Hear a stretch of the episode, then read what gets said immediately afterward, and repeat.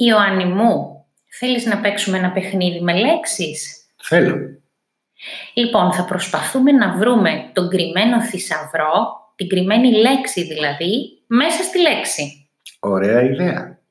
Από πού σου ήρθε αυτή η έμπνευση, θα ήθελα να ξέρω. Ε, θα σου πω. Θυμάσαι την πολιτική κουζίνα. Φυσικά, ταινιάρα.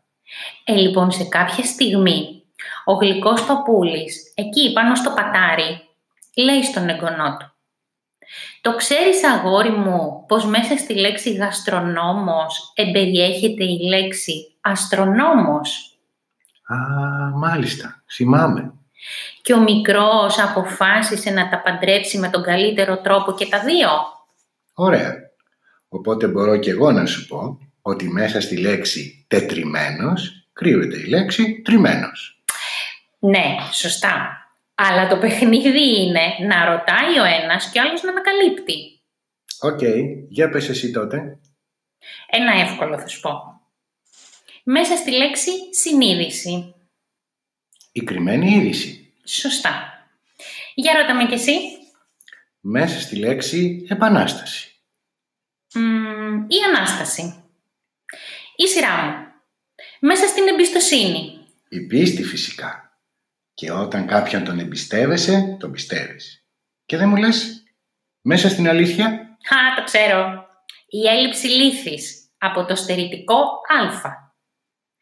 Και πάνω σε αυτή τη λογική είναι και η ασθένεια.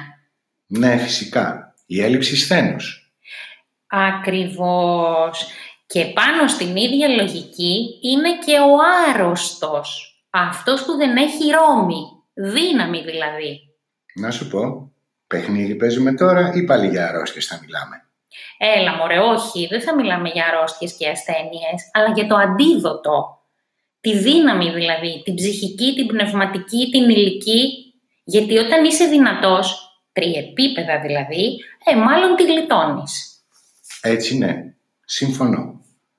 Οπότε έχω άλλη μια λέξη να σου πω. Για πες, Τι κρύβεται μέσα στη λέξη κραυγή. τι κρύβεται. Η αυγή. Άλλωστε, πίσω από το πιο πυκνό σκοτάδι υπάρχει το πιο ισχυρό φως. Ω, τέλειο. Λοιπόν, έτσι μπορούμε να κλείσουμε.